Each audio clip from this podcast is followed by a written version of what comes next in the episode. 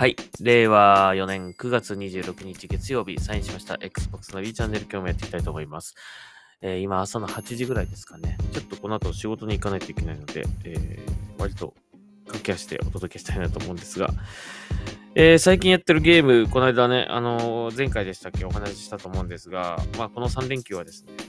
それを少しやってました。えっ、と、日曜日は結構強めの雨がね、降っていたので、外に出ることができずね、もうやっぱり家にいるしかないっていう感じで3日間とも、まあほとんど家で過ごしちゃったっていう感じだったんですが、まあ、えーその、まあ家にいたので、まあゲームをですね、少し進めることができました。まず、この、今やってますよって前回言ったね、5タイトル、えーなんですけども、そのうちの1タイトル、えーとね、これちょっと残念なんですが、えーと、ハードスペース、ん？ハードスペースシップブレーカーというゲームがね、これちょっと興味あるって言ってたんだけども、これね、日本語になんか対応してないっぽいんですよね、残念ながらね。えーやってみたんですが、全部英語でした。まあ一応、文字、字幕の変更でいくつから、いくつか言語があったんですけども、日本語は入ってませんでしたね。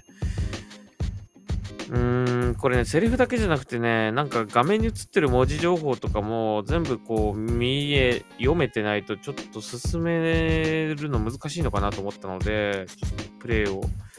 残念ながらちょっと諦めました。えー日本語が来たらね、またやってみたいと思いますけどもね。来るかどうかちょっとわからないけども。うん、雰囲気はとても良さげだったんでね、やってみたいなとは思うんですけどもね。ちょっと日本語がないと厳しいかなという感じです。えー、あと、スライムランチャー2、えーこれゲームプレビュー、ゲームプレビューという位置づけですが、ゲームパスに対応してまして、えーと少しやってみましたが、えーこれは日本語に切り替えれば、えーと日本語で遊ぶことはできます。タイトルでした。ちょっとこれもあれなのかな。スライムランチャー俺前作あんまりやってないけども、育て系のやつなんですかね。なんか、あの、ディズニーのやつとちょっと被ってるような感じがしたんでやってて。ね。はい。えー、あと、そのディズニーですね。ディズニー、えードリームライトバレーですね。これもね、結構進めまして、あと3人になりました。えー、親しくなるのがね。他のキャラは全部レベルマックスにして、全部クエストは終わったんですけども、あと3人。3人のうちまだ1人はまだアンロックされてないので、出てきてもいません。で、残り2つは、2人はですね、まあ、海の中にいるキャラクターなので、陸に上がってこれないんですね。なので、他のキャラのよのように、一緒に連れて歩くことができず、なかなかレベルが上がりません。もうこれ、あの、お気に入り、1日1回更新される、あ、リアル時間でね、リアル時間で1日1回更新される、あの、お気に入りのプレゼントのやつ、それを上げて、レベルを上げるしかないのかなというふうにちょっと思っていて、ちょっと時間かかりそうです、これは。えーあと、まあ適当なものを上げても上がるんですけども、かなり上げないと、あかなりプレゼントしないとレベルが上がらないという感じなんで、ちょっとどうしようかなと思ってます。まあそのお気に入りのやつを上げるのが割とガッと上がるので、まあ1日1回やるって感じになるのかなという感じにしてます。まああと、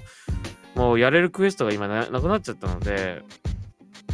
ひたすらお金稼ぎと、みたいな感じになってて、少し作業的になってきてしまったので、あの、少しこのゲームは一旦お休みでもいいかなというふうに思ってますね。まあ、その3人のキャラクターのクエストが発生したらまたやろうかなと思ってます。えー、それと、あと何やってるって言ったっけ？えっ、と、2の国。2の国はね、これあの、2の国プレイされたことある方ならわかるかもしれませんが、えっと、ようやく船に乗って、えー海に出ることができるようになったんですが、その先に待ち構えているボスキャラがめちゃめちゃ強くてですね、全く歯が立たず困ってます。これどうしたらいいんでしょうか？レベルが単純に低いだけなんでしょうかね今レベル25ぐらいなんですけど、これ低いですかね？結構戦闘システムが複雑で、なんか適当に戦うボタンを押してれば勝手に倒してくれるみたいな感じではないんですよね。かなりコロコロ、こう、時と場合によって状況に合わせて、えーいろいろ変えたりしないといけないので、ちょっとめんどくさいといえばめんどくさいんですよね。少し難しいような気がします。これ、ちびっ子たちは普通にプレイしてたんでしょうかね。結構難しいと僕は感じてるんだけど。うーん、そしてこのボスがやたら強くてですね、単純にレベルが足りないのか、うん、なんだかわかりませんが、困ってます。で、船が、船なので、まあ自由にある程度行けるようになったんですけども、やっぱり敵が、ここの、ここに降りたら、最初に出会った敵がめちゃめちゃ強すぎるみたいな感じで、あまりなんか、まだやっぱ弱いのかな、こっち自分たちがね。レベル上げが必要ですかね。あんまりこの RPG の、ただレベル上げするっていうのが好きじゃないんですけど、でもやらないと前に進めないんだったらちょっとやるしかないかなと思ってるんですが、もしなんかちょっと攻略がね、ちょっと攻略情報見てみようかな。ね。あまりにも勝てないんですよ。絶対、全然歯が立たないという感じなんです。ねで、困って。えー、それとデスループ。えー、デスループもプレイしてますが、なんか、これでいいのかなっていう感じで今、進めてるという感じなんですけどね。一応前には進んでると思うんだけどね。同じところを 同じ場面をこう繰り返し繰り返しやって、なんかこう、先進めるようになるって感じのゲームなんですが。ちょっと、なんかまだわ、こう、なんだろう、なんて言うんだろうな。まだ分かってないというかね、分かり、分かりきってないというか、という感じ。分からないまま進んでるという感じなんですが、だんだん分かってくるんでしょうか、これね。はい。まあやってます、それらをね。えっ、ー、と、それと、1、2、1、2、3、4全部言ったか。5タイトル全部言いましたかね。うん、まあね、ちょっとその、日本語入ってないっていうのはちょっと想定外でしたね。ちょっと残念ですが、これはもう諦めざるを得ないという感じです。はい。じゃあ、ニュース読んでいきましょうか。はい。これいきましょう。えー、スプリンターセール、リメイク版が作られているという話です。えー、っと、UBI ソフトの脚本家の求人情報でこれが明らかになったということなんですが、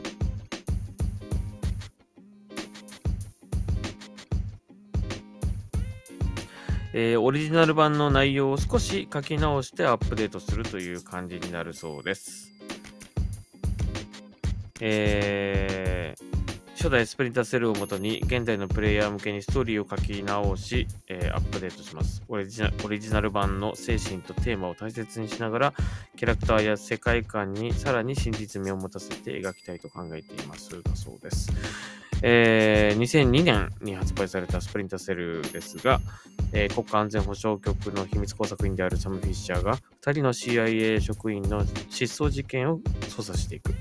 えー、物語を進むにつれて、え、サムは世界が全面戦争の危機にある中で自分が政治的陰謀の渦中にいることに気づく、え、という、えまあその世界的な危機を回避できるかどうかはサム・フィッシャー次第だというストーリーだそうです。ちょっと僕一作目やってないのでわからないんですが、これ Xbox で出たんだっけ、最初。ね。えー、どんな形を取るかはわからないが、今回のリメイク版ではその危機がより現代的なものになるようだ。ゲームでそうなるかどうかっていうのはちょっとわからないってことですかね、これね。うん。もしかしたらゲームじゃなくてなんか映像作品になる可能性もあるのかな。ちょっとわかりませんね、これね。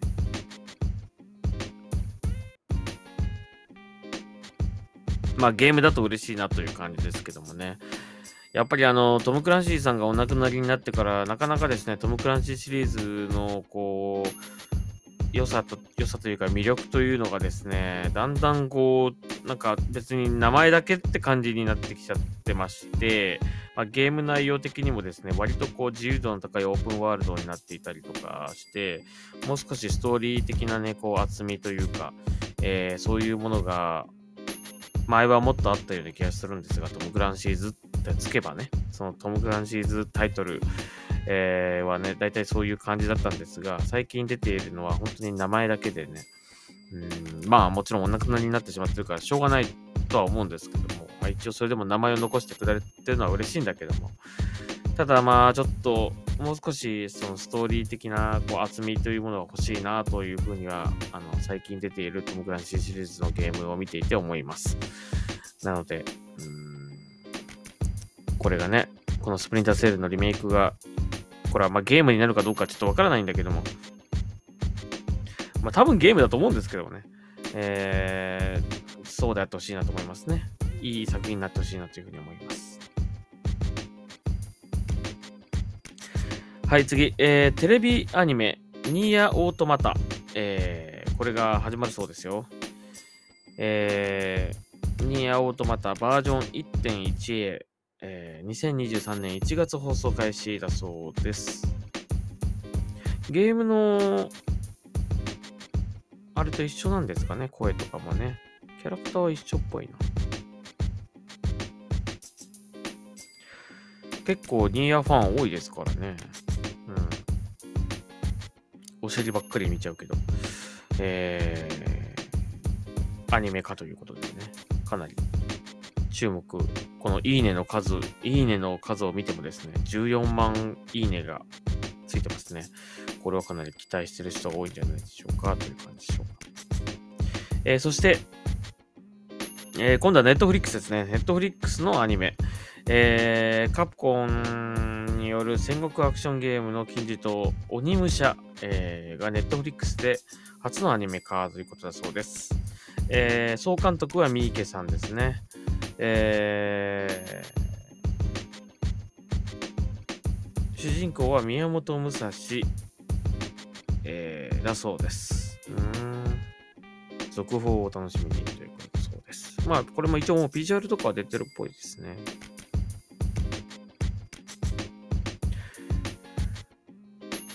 まあ、三池監督ということはちょっとね、その辺のこうね、血生臭い感じとか出してくれるんでしょうか。ね、期待しましょう。はい。はい、次。えー、っと、Xbox、これ噂ですね。Xbox ゲームスタジオは当初9つの独占タイトルを2023年に発売予定だった。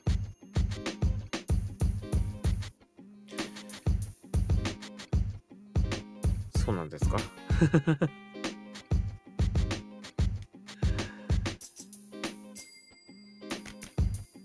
まあこれ噂なんでね、まあ読むに、読む値読むべきなんでしょうかという感じなんですが、えー、ヘルブレイド2、パーフェクトダーク、テーブル、えー、など、えー、あのー、いわゆる発表された後何にもその後出てきてねえねあっていう感じのタイトルが2023年に一気に出る予定だったようです。けども、どうでしょうかね。まあ、そのスターフィールド、だったり、フォルツァとかね、あのー、レッドフォールとか、えー、2022年に出るんじゃねえかと思われてたタイトルが全部2023年になっちゃったので、まあ、この辺もずれてくるんじゃないかなという気がしますね。うん、今年ちょっとね、1本ぐらい欲しかったような気がしますけどね、マイクロソフトのタイトルがね。はい。そして、またやるようですよ。荒木美鈴さんの、えー、パソコンスタイル Xbox ゲーム部。えー、これ第3回ですね。えー、第3回は1回目に出ていた、えっ、ー、と、電波組インクの、えー、古川みりんさんですね。が2回目の登場ということだそうです。えー、まあ、なかなか女の子2人がワイワイと Xbox のゲームをやるというのはなかなか見てていいものですね。えー、ぜひ見てみてください。結構、頻繁にやるね。週1回ぐらいやってるような気がするんだけどな。そういう感じでやっていくんでしょうかね。うん。でも2、3回目にしてもまた1回目の人をもう1回出すっていうのは、なんかね、もっといろいろな人出してほしい気がしますけどね。はい。ということで、えー、ございます。ニュースとしてはそんなところでしょうか。ふぅ。え無理や。この後仕事行かなきゃいけないのに。はい。あとですね、えっ、ー、とね、ちょっと僕的にね、実験をやってるんですね、今ね。えっ、ー、と、ゲームパスじゃねえや。クラウドゲーミングですね。この間東京ゲームショウに、まあ、クラウドゲーミングを待ち時間の間やろうかなと思って持って行ったんですが、やっぱりあんまり快適にプレイできなかったんですね。なので、結局プレイしなかったんですが、なんとか快適にプレイできないものかと思って、このゲームパス、あ Xbox クラウドゲーミングはね、えー、快適にプレイできないかなと思っていろいろちょっと調べたりとかしてたんですけども、まあ、実際にやってみるのがいいだろうということで、えー、このポケット Wi-Fi みたいなやつをですね、ちょっと試しに使ってみようと思ってね、試しに導入してみたいと思います。はい。で、今日ちょっと、あ、今日ちょっとっていうか、今日はね、えー、出社日なので、外に、外に出て、これを使ってみてですね、快適に動くのかどうかっていうのを試してみたいと思います。なかなかね、やっぱりこの Wi-Fi っていうのがね、外っていうのがね、あの、どうしてもやっぱ途切れるので、なかなか難しいんですね。あの、ご自宅で Wi-Fi で、ご自宅の有こう有線のネット、ネットとかで、えっ、と、そこから Wi-Fi 接続とかするんであれば、かなり快適にプレイできるんですね。ほとんどまあ、問題なく遊べると言ってもいいぐらい遊べるんですよ。まあ、なかなかあの、シビアなやつは難しいですけどね。あの、ヘイローみたいな、ヘイローの対戦とかね。ちょっとそこまで行くと、結構、まあ、遊べなくはないんですが、なかなか難しいですよね。狙うのがね。まあ、そういうのはありますが、基本的に楽しめます。普通にね。フォルフォルツァ、フォルツァホライゾン5ぐらいだったら全然遊べます。うん、ただまあ、なかなか FPS とかだとこう狙う、その瞬間的に狙うみたいな感じのやつは、なかなかね、難しいなと感じてるんですけども、まあ、遊べなくはないです。ただ、この外で遊ぶっていうのは、やっぱりまだまだ厳しいなという感じはするんですね。で、この、まこのポケット Wi-Fi、これ一応 5G にも対応してるそうなんで、まあ、少し早い回線で遊べば、環境で遊べるのかな、普通に遊べるのかなっていうのをちょっとテストしてみたいと思います。まあ、それはまた次回のポッドキャストでお話ししようと思うんですが。どうなんでしょうかね。5G の、これが接続できる環境であれば、もう少しスムーズに遊べるのかなって気がするんですが、4G だとやっぱちょっときついかなという感じはしてますね。やっぱ外だとどうしてもね、途切れますね。あの、こう、安定してないというかね。あの、多分動画見たりとかね、そういうのはもう全然問題ないと思うんですけど、やっぱりこのゲームとなるとね、なかなか難しいのかなって感じしてるんですが。まあちょっとこれを使って一回やってみたいと思います。まあもうこれ使えないとなったらもうね、あの解約、すぐ解約すればもう、手数、事務手数料だけで、あの、済むということなんで あの、使えるんだったらこのまま使っていこうかなと思ったんですけどね。ちょっとなかなかやっぱ厳しいかなというふうに思ってます、僕的にはね。うん。やっぱこの、自宅の Wi-Fi とかね、そういうフリー Wi-Fi でもまあ安定してれば使えるかなという気がするんだけど、ぱり自宅の Wi-Fi が一番安定してますね。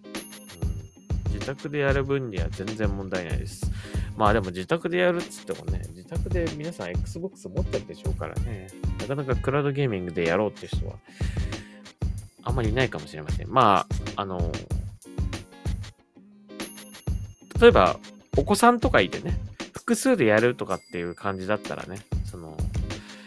このゲームパスをね、えー、活用して、クラウド上でプレイするっていうのもありだと思いますが。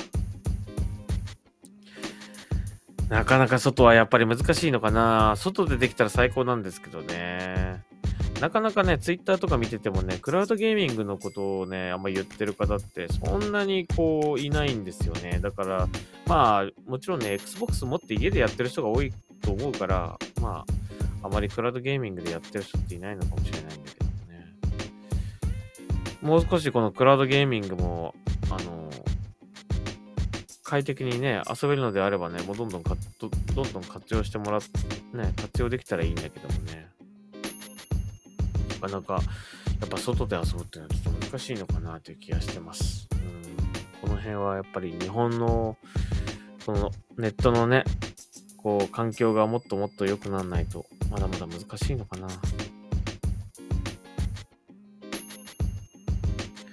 スマホのね、スマホを、この 4G の僕はスマホなんですが、これでやってみたところなかなかね、やっぱり難しいので、このポケット Wi-Fi を使って 5G の環境とか、5G のが受信できる、受信できるというか、あの、ネットができるところでやったら、もしかしたら快適なのかなと思って、ちょっとテストしてみたいと思います。この辺は僕の家とかは残念ながら、外にちょっと出るとね、5G になるんですけどね この中は残念ながら 4G なんですよね。はい。ということで、えー、それはまた後日、えー、次回でもお話ししたいと思います。はい。というわけで、えー、また連休の後なので、ちょっとしんどいですが、頑張っていきましょう。はい。えー、Xbox ナビチャンネル今日はここまでにしたいと思います。また次回聞いてください。なかなか Twitch 配信やると言いながら、なんか疲れちゃってできなくてね、申し訳ないんですが、またあの気が向いたらやりますので、もしよかったら見てください。はい。それでは終わりにしたいと思います。ありがとうございました。サインアウトします。